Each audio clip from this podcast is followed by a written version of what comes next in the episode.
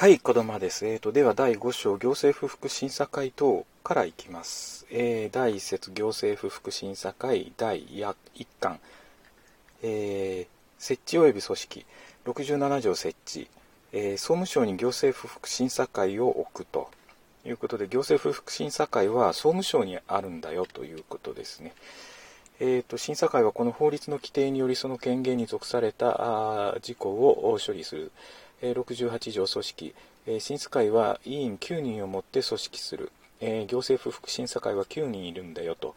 で、えー、と委員は非常勤とする。ただしそのうち3人以内は常勤とすることができる。69条委員。委員は、えー審査会の権限に属する事項に関し公正な判断をすることができ、かつ法律または行政に関して優れた指揮権を、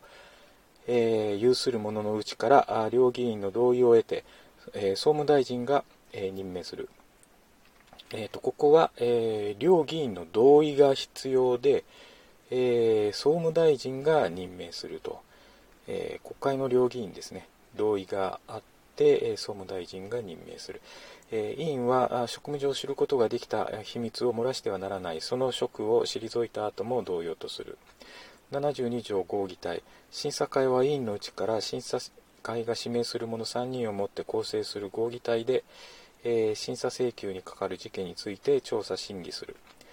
えー審査会調査審議の手続き、えー74条審査会の調査権限。審査会は必要があると認める場合には、え審査請求にかかる事件に関しえー審査請求人、参加人または第43条1項の規定により審査会を諮問した審査長に、えーその主張を記載した書面または資料の提出を求めること適当と、えー認める者にその知っている事実の陳述または鑑定を求めることその他必要な調査をすることができる。はい。え75条意見の陳述審査会は審査関係人の申し立てがあった場合には、えー当該審査関係人に口頭で意見を述べる機会を与えなければならない、え申し立てがあったらしなきゃならないわけですね。口頭で意見を述べる機会を与えなければいけない。ただし審査会がその必要がないと認める場合はこの限りでない。ただし書きも重要、えー全項本文の場合において審査請求人または参加人はえー審査会の許可を得て補佐人とともに出頭することができる。76条主張書面等の提出、えー審えー審査関係人は審査会に対し主張書面または資料を提出することができる。この場合において審査会が主張書面または資料を提出すべき相当の期間に定めたときはその期間内にこれを提出しなければならない。78条提出資料の閲覧等、えー審査関係人は審査会に対し審査会に提出された書主張書面もしくは資料の閲覧または当該主張書面もしくは当該資料の写しもしくは当該電磁的記録に記録された事項を書面、えー記載した書面の交付を求めることができる。この場合において、えー審査会は第三者の、えー利害え利益を害する恐れがあると認めるときその他正当な理由があるときでなければその閲覧をえー拒または交付を拒むことができない、えー審査会は前項の規定による閲覧をさせまたは同項の規定による交付をしようとするときは当該閲覧または交付にかかる主張書面または資料の提出人の意見を聞かなければならない。ただし審査会がその必要がないと認めるときはこの限りでない。はい、79条、えー答申書の送付等審査会はあ諮問に対する答申をしたときは答申書の写しを審査請求人及び参加人に送付するとともに、えー答申の内容を公表するものとする。オープンなんですね、えー第2節。地方公共団体に置かれる機関まあ、オープンだということはあ理解していないといけない、えーじゃあ第2節、えー地方公共団体に置かれる機関第81条。えー地方公共団体に置かれる機関地方公共団体に執行機関の付属機関としてこの法律の規定によりその権限を属されに属された事項を処理するための機関を置く、えー前項の規定にかかわらず地方公共団体は当該地方公共団体における不服申し立ての状況等に鑑み、えー同項の機関を置くことが不適当または困難であるときは条例で定めるところにより事件ごとに執行機関の付属機関として、えーこの法律の規定により、えその権限に属された事項を処理するための機関を置くこととすることができる。え、で、あと最後ですね、第6章になります補足。82条、不服申し立てをすべき行政庁等の教示。えー、行政庁は審査請求もしくは、えー、再再調査の請求または他の法令に基づく不服申し立てをすることができる処分をする場合には、え処分の相手方に対して当該処理、処分につき不服申し立てをすることができる旨並びに不服申し立てをすべき行政庁及び、え不服申し立てをすることができる機関を書面で表示しなければならない。ただし、え当該処分を口頭でする場合はこの限りでない、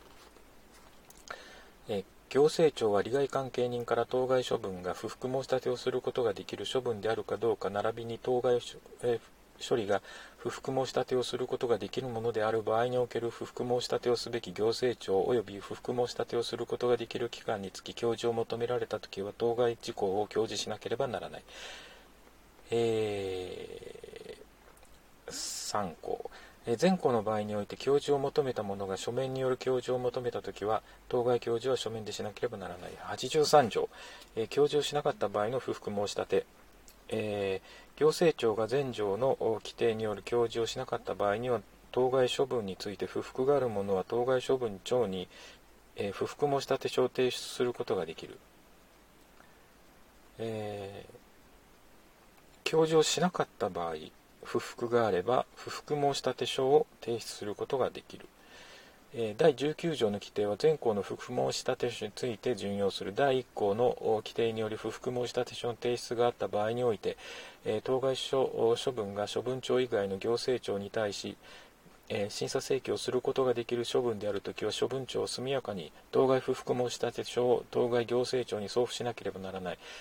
当該処分が他のえ法令に基づき処分庁以外の行政庁に不服申し立てをすることができる処分であるときとも同様とする。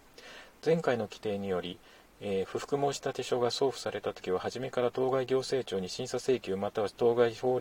令に基づく不服申し立てがされたものとみなす、えー、第3項の場合を除くほか第1項の規定により不服申し立て書が提出されたときは初めから当該処分庁に審査請求または当該法令に基づく不服申し立てがされたものとみなす。84条。情報の提供、審査請求、再調査の請求、もしくは再審査請求、または他の法令に基づく不服申し立てのにつき採決、決定、その他の処分をする権限を有する行政庁は、不服申し立てをするもの、または不服申し立てをした者の求めに応じ、不服申し立て申し立て図書の記載に関する事項、その他不服申し立てに必要な情報の提供に努めなければならない。公表、えー、85条公表。不服申し立てにつき採決等する権限を有する行政庁は当該行政庁がした採決等の内容その他、えー、当該行政庁における不服申し立ての処理状況について公表するよう努めなければならない、えー、最後87条罰則。69条8項の規定に反して秘密を漏らした者は1年以下の懲役または50万円以下の罰金に処する。というところで、え行政不服審査法が以上になります。えーと、次回からは行政事件訴訟法に、えー、入ります。行政事件訴訟法もとても重要なんですけども、えーとまあ、条条文の数はそんなに多くないので、えー、さらっといきたいと思うんですけども、えーと、問題はですねその後の地方自治法です。あの地方自治法は非常に非常にっていうほどでもないですけど条文が多いので、えーこちらの方をちょっと細かくやっていかないといけないのかなというところですね。はい、では以上です。